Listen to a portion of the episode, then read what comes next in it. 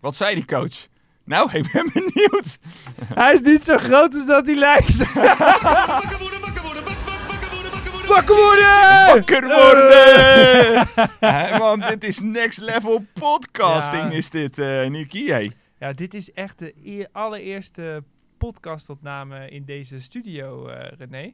Ja, Dus dat is lekker wakker ik worden. voel mij zeer vereerd dat ik dat dan mag eh, doen samen met jou. Ja, zeker. En eh, ja, vandaag hebben we het over eh, de kracht De van kracht. echte mannen. Echte mannen. Nou, Nico, ik heb een echte man tegenover mij zitten, volgens mij. eh, dus, of zie ik dat verkeerd? Nou ja, de, de- de- het gaat dus om de, de tweedeligheid in het echte mannenstuk. Want het is aan de ene kant kun je echt man zijn. Mhm. En aan de andere kant is er ook echt vrouw in je. Dus het is niet zozeer dat het gaat over ehm, het, het verschil tussen mannen en vrouwen. Maar het gaat over de mannelijkheid en de vrouwelijkheid in jezelf. Oké. Maar wat is dat dan, een echte man? Ja, dat is een hele goede vraag. Is dat eh, voetbal, eh, bier, eh, porno, Ja, I voor don't know. mij is dat helemaal niet de echte man. Voor Nee. mij is de echte man is iemand die ehm, heel doelgericht Mhm. voor iets gaat, voor zijn, zijn passie, zijn hartstocht. Zonder zich daarin af te laten leiden door dingen die hem in zijn leven eh, op zijn pad komen. Dus dit- echt wel de, de volhardenheid van eh, I have a dream, Mhm. maar ik ga het ook nog doen. Ja, doelgericht, doelbewust en eh, dan ook vervolgens ervoor gaan. Ja. Dat is het echte man. Maar is dat ook niet... Dat kan een echte vrouw ook zijn, toch? Of niet? Eh, ja, dat is een hele goede vraag. Ja.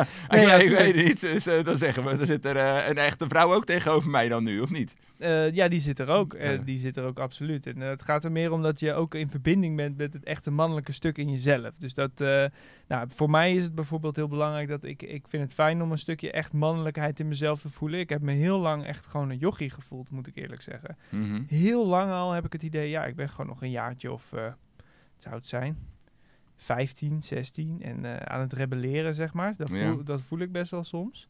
Alleen, eh, ik vind het nu gewoon ook fijn dat ik een eh, echte man kan zijn. En wat ik dan zie is als ik gewoon voor mezelf voel, ah, ik ben gewoon een echte man. Ja. Dat de vrouwelijke energie daar anders op reageert. Dus bijvoorbeeld, en dat, de, nou, wat ik heb gelezen uit het boek van David Dijden, want daar gaat het over de kracht van echt, echte mannen, is dat jij als man bijvoorbeeld ook ja, leuke keuzes kunt maken voor je, voor je vrouw. En een van die dingen is dan eh, dat mijn vriendin, eh, eh, die vindt het gewoon leuk op het moment dat ik zeg, joh, welk weekend heb je vrij?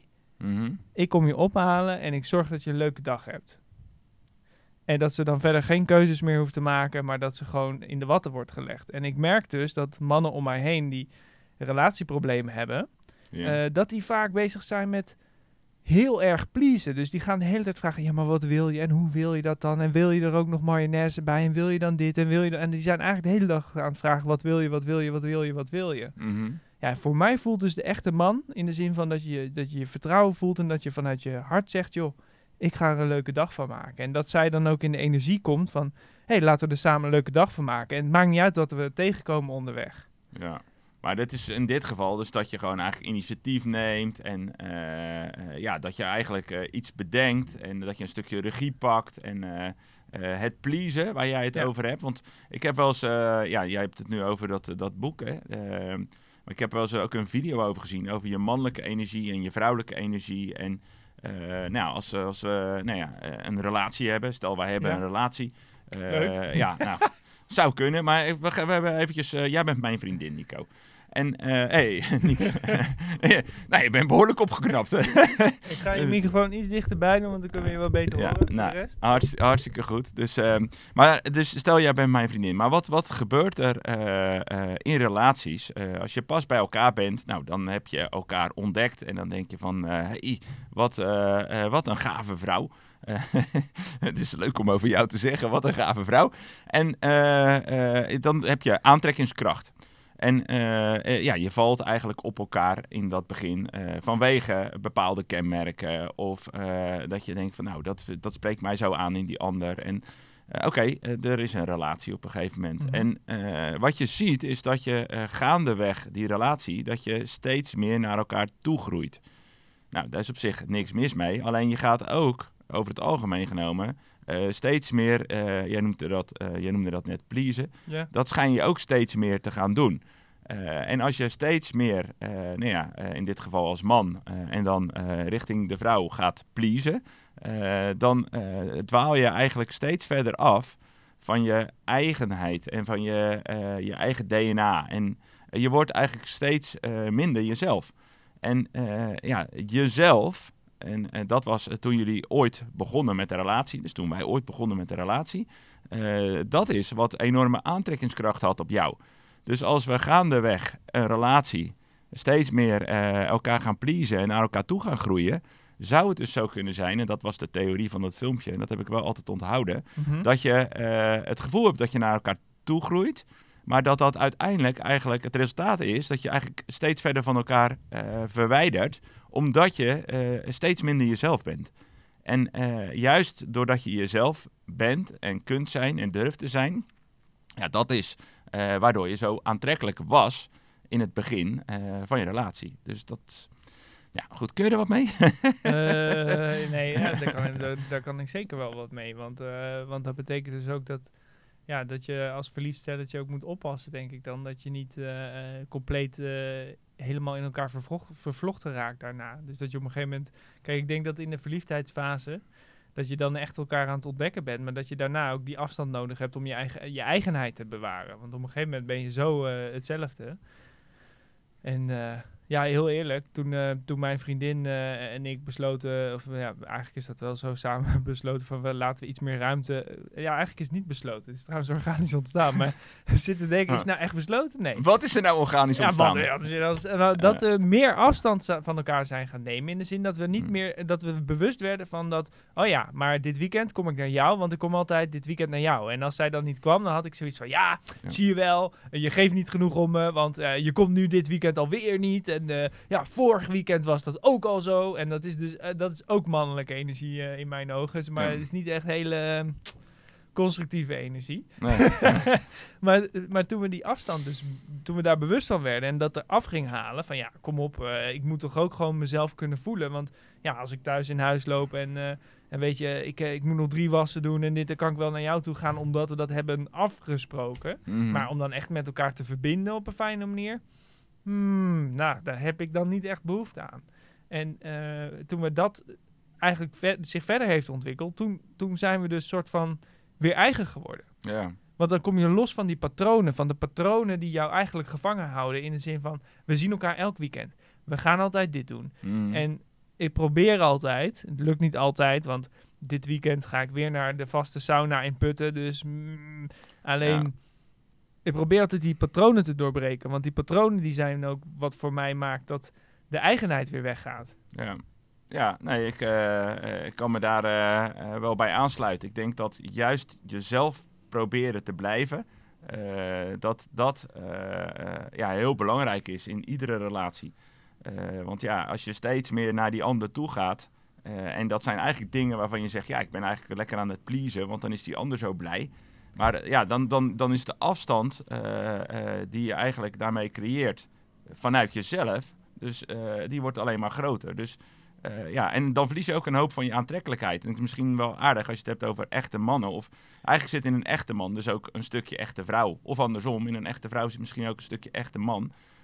Maar in basis gaat het er eigenlijk om, wees jezelf. Ja, en wat ik daarbij voel de laatste tijd is dus, dus echt om, om fearless te zijn. Gewoon geen angst. Nee. Gewoon geen angst. En ik denk dat als ik dus nu de oerman eh, moet omschrijven, Ja. dan is die net te dom om slim te zijn. En dat klinkt een beetje gek. Maar Ik vind het een mooie uitspraak. Net, Ja. net, net te dom om slim te zijn. Is Nou, dat dan kijk, de titel van deze podcast? als je heel slim bent, dan kan het ook zijn dat je op een gegeven moment heel berekenend wordt. Ja, Hè? Omdat je gewoon gewend bent in een bepaalde intelligentie te zitten. ja, Maar als je als ma- een man net, zeg maar, net dom genoeg bent, dat je durft te zeggen, nou, ik heb geen angst en ik ga gewoon en ik heb geen fear. ja. Ja, dat voelt voor mij als echte man. Omdat als je fearless bent, dan, dan kom je in mijn ogen in een groeiproces. Dus ehm, de fearlessheid van ik ben niet bang, ik ga... Een aantal voorbeelden. Eh, op een gegeven moment eh kickboksen. En ik dacht, ja, Mhm. weet je, ik ga de ring in. Ja. En dan ben ik er vol, dan ben ik zo gek dat ik niet begrijp, de gevaren niet inzie, ehm, me niet het beste voorbereid, eh, meer op macht en ego en eh, brutaliteit zit dan, eh, dan echt op souplesse en berekendheid in mijn hoofd van, oh ja, hoe ga ik dat aanpakken? ja. En dan, ga ik, dan sta ik in die ring met die handschoenen En ik, zie- ik stond toen echt voor een, een, een Poolse jongen die echt helemaal ripped was. En ik was dat niet. En ik stond daar en ik hoorde die coach van mij zeggen... Wat zei die coach? Nou, ik ben benieuwd. Hij is niet zo groot als dat hij lijkt. Nou, en toen ben ik boos, jongen. Toen ben ik boos. En toen stond ik Eh. daar met die handschoenen. Eh, En ik hoorde dat. En in één keer dacht ik... Waarom heb ik dit ook alweer gedaan? En ik sta in die ring. Helemaal mensen kijken. En, oh, eh, shit. man. Oh, nou ja, oh, dan oh. ga je gewoon. Dan Ja. sta je vol gas Ja, erop. Van, ja. nu gaan we ervoor. Maar, maar het is, eh, het is een heel mooi voorbeeld. maar ik vind wel eh, eh, geen angst, hè, want dan zeg je, eh, je raakt weer een mooi thema. Maar dat is natuurlijk heel makkelijk gezegd. Ja, ik ben eigenlijk gestopt om eh, angst te hebben. Of in ieder geval, ik heb bij mezelf afgesproken dat ik zo min mogelijk angst ervaar. Of Ja, dat ik dat ja. in de weg laat zitten. ja. Maar hoe doe je dat in godsnaam? Ja, nu, ben- nu ben je wel weer vervelend, deze podcast. Want dan moet ik het eerlijke verhaal vertellen. Ach jezus, nou kom op. Het eerlijke verhaal is dat ik verschrikkelijk angstig was. Echt angstig was. Echt angstig. En dat ik eh, namelijk overal controle op wilde hebben. Eh, Mhm. Op de facturatie. Op de, ik wilde elke week weten hoeveel omzet we hadden. eh, eh, alles wilde ik beheersen. En dat heb ik eigenlijk altijd al gehad. Alles begrijpen, alles doorzien. Als ik op een gegeven moment voor een treinstel stond, dan in mijn hoofd was ik die treinstel uit elkaar aan het halen. Oh ja, er zitten de assen, er zit een motor, er zit zo'n verbinding in. En het bleef maar doorgaan, doorgaan, doorgaan, doorgaan, doorgaan. Mhm. En eh, mijn moeder en ook een eh, goede vriendin van mij, die heeft een psychose gehad waar ik bij ben geweest. En ik had zo'n angst dat ik ook die psychose zou krijgen. Dus wat deed ik? Controle, controle, controle, Ja, controle, controle. Bijna obsessief. Nou, Um, bijna niet o- obsessief. obsessief. ja. Ja. Ja. en toen eh, ben ik dus eh, eh, in aanraking gekomen met ijsman training, volgens mij als eerst. Nee, ik ben, ik ben, ik ben dus ayahuasca gaan doen. Ayahuasca, tuurlijk. Ayahuasca. Help me even. Ayahuasca is een, een plantmedicijn uit de Amazone. Aha. En dat is verboden in Nederland, dus dat mag niet meer, maar toen mocht het wel. En dat is een drankje wat je opdrinkt. En dat is ja, DMT wat daarin actief is. Mhm. En die stof DMT die is eigenlijk een natuureigen stof die bij de geboorte ook vrijkomt en bij het sterven. Ja. Dat is de filosofie. En ik ben dat gaan doen omdat ik zo'n angst had voor een psychose. En ik had dus ook angst voor mijn ayahuasca. En, en eigenlijk hetzelfde als met boksen. Ik dacht, ik ga naar de angst. Ik ga er niet van weg. Ik ga Ja. er naartoe. Ik wil op. geen angst. Ik ga er naartoe, want ik wil er vanaf. Ja. En toen ben ik ayahuasca gaan doen. En toen kreeg ik eerst eh één kopje. En eh, mijn vriendinnetje was erbij. Dus die zat aan de andere kant. Mhm. Maar die begon heel hard te huilen. En ik had dus nog meer. Ja, ik moet controle houden. Ik zat helemaal vast. Ja. Dus ik op een gegeven moment. Ja, dit, die ayahuasca die werkt niet hoor. Nee, dat heeft helemaal geen zin. Dus toen kreeg ik een tweede kopje. Nou, viel ook nog wel mee. En toen kregen we een derde. En toen in één keer ben ik gewoon knock-out gegaan. Gewoon paf. En toen kwam ik dus in een roze bal van liefde. En ik zweefde in die bal rond. Mhm. Is natuurlijk niet echt, maar zo voelde het wel. nee. Maar, en ik heb voor mijn gevoel dus 30 dagen in die bal rondgezweefd. En alle haakjes van het leven, alle last, die viel van me af. Ja. Lus viel van me af, viel van me af. En het was op een gegeven moment één oase van rust. En ik hing daar, in die rust. Niks om me heen. Op een gegeven moment hing ik er al zo lang, dat ik toen bij mezelf zei van ja, ik weet niet of dit de bedoeling is, Ja. maar Je werd er bijna bang van. Had je weer angst te pakken? dat nog niet. Maar ik dacht, ik hang hier helemaal in het niets en het is helemaal oké. Maar misschien moet ik nog een keertje terugkomen. Hoe kom ik in godsnaam terug?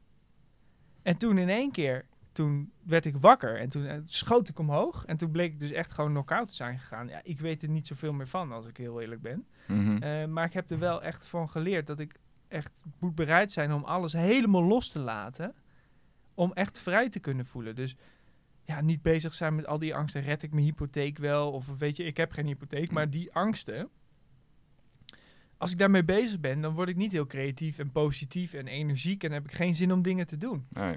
nee. Weet je, eh, tenminste, eh, want wat angst, ik heb ook eigenlijk wel mezelf aangeleerd om nou ja, niet meer te leven vanuit angst.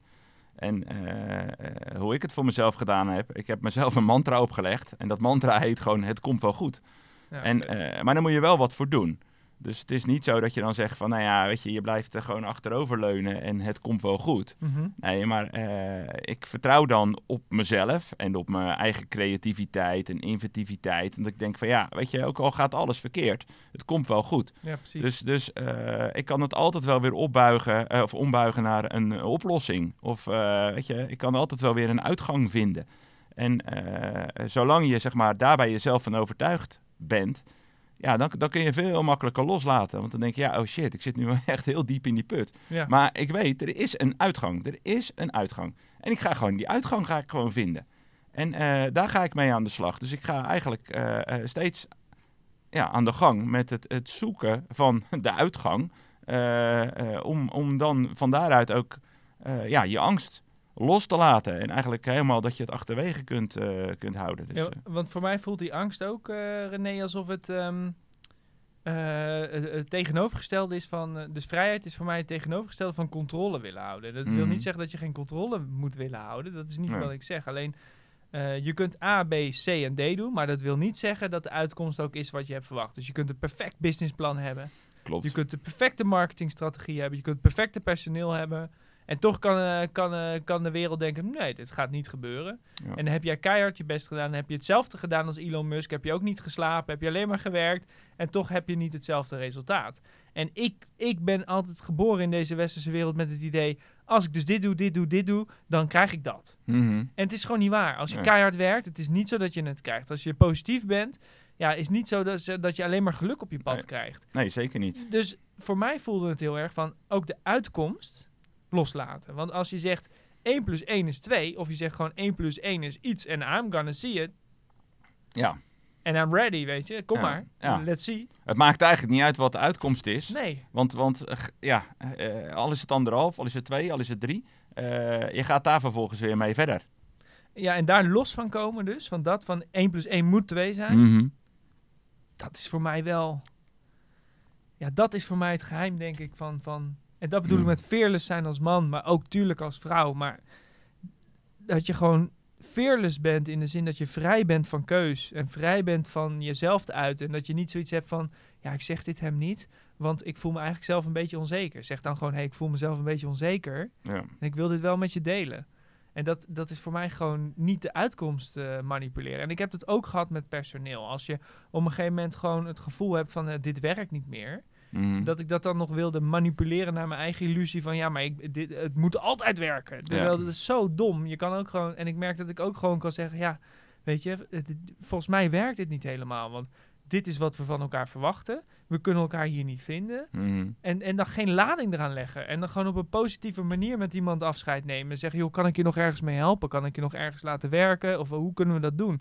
Dus ik merk dat door die angst eraf te halen, Ja. ga je niet gelijk als een jekko met een gestrekt been overal in. Ja. Omdat, je de, omdat je bang bent om de controle te verliezen. Dus dat, in management en alles vind ik dit, zie ik dit gewoon terugkomen. Van, hij neemt ontslag bij mij en nu ben ik boos, want hij luistert niet maar naar mijn regie. En eigenlijk is dat gewoon een kind, die of een kind, maakt me niet uit wat, maar die Ja. probeert eh, vast te houden. Ja. Ik wil de uitkomst Controle- controleren. Ja. ja. Dus, eh, hey, en dat staat allemaal in dat boek? nee, ja. nou, ik zeg, eh goede leestip dan, eh Nick. Hè?